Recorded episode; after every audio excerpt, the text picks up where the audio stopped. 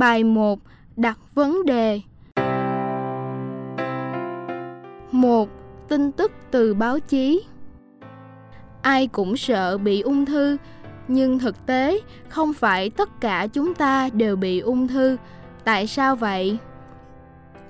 Khoảng cuối năm 2010, trên một tờ báo có đăng ăn bưởi bị ung thư.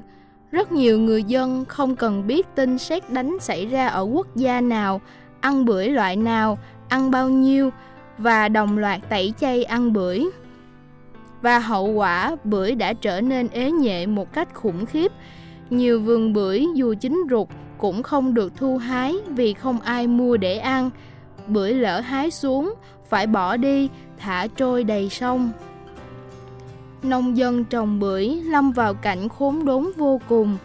Thật ra, bưởi gây ung thư theo tin trên là loại bưởi đắng, ở Việt Nam là bưởi ngọt.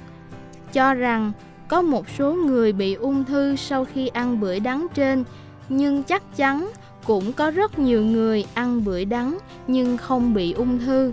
Tại sao vậy? Báo Tuổi Trẻ ngày 11 tháng 6 năm 2010 có đăng trên trang nhất một tin chấn động. Ăn gì cũng sợ bị ngộ độc, ung thư. Như vậy, chỉ còn cách nhịn ăn, nhịn uống. Thật hoang đường. Hay là phải lựa chọn thật cẩn thận thực phẩm nhưng vẫn lo sợ vì thị trường thực phẩm vô cùng phong phú, phức tạp, thay đổi liên tục, khó có thể kiểm soát được 100% thế nào cũng có ngày ăn phải thực phẩm gây ung thư vậy là dính chấu cho dù bị dính chấu nhưng chắc chắn không phải tất cả bị ung thư chỉ một số người bị thôi suất độ ung thư là 480,4 trên 100.000 dân ở Mỹ, trong đó 568,2 cho nam và 424 cho nữ. Ở Việt Nam thấp hơn 144,94 cho nam và 91 cho nữ. Như vậy, là phải có yếu tố gì đó bảo vệ cơ thể trước nguy cơ lỡ bị thực phẩm độc hại gây ung thư xâm nhập. Đó là yếu tố gì? Hút thuốc lá bị ung thư phổi. Điều này chính xác, không ai phủ nhận, nhưng thực tế, trên bệnh nhân bị ung thư phổi có một vấn đề khiến ai cũng thắc mắc đó là một số bệnh nhân nữ bị ung thư phổi rõ ràng nhưng không hề hút thuốc.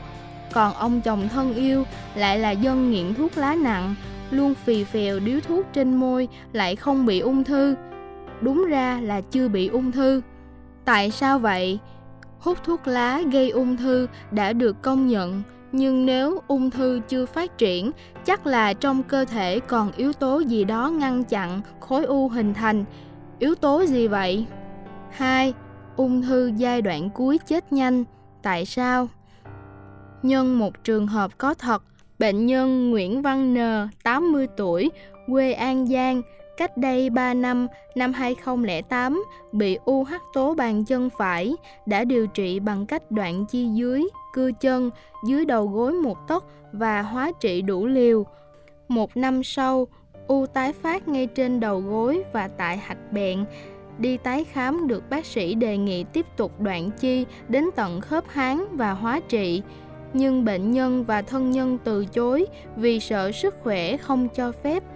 Bệnh nhân về điều trị bằng đông y từ năm 2009 cho kết quả khả quan là u không phát triển, có lúc bé lại, sức khỏe tốt, ăn ngủ tiêu tiểu bình thường, đi lại không đau, tươi tỉnh vui vẻ.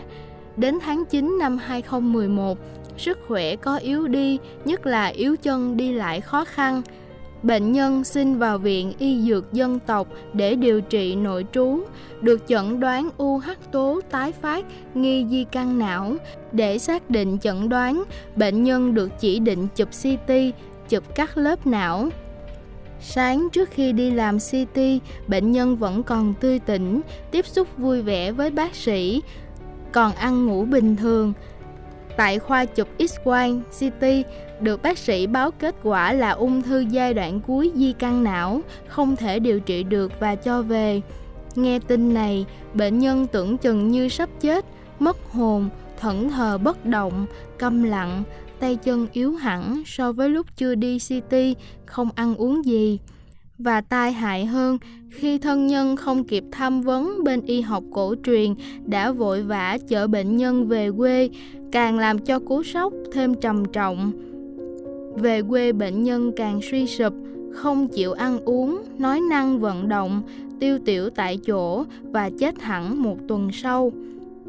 Tại sao bệnh nhân chết nhanh chóng như vậy? Bệnh ung thư tuy ở giai đoạn cuối cũng không giết bệnh nhân nhanh như thế vì trước khi chụp CT, bệnh nhân vẫn còn tương đối khỏe, trò chuyện vui vẻ với bác sĩ, ăn ngủ còn khá. Chính tâm lý lo buồn và nhất là sợ đã giết bệnh nhân nhanh chóng, chết vì sợ.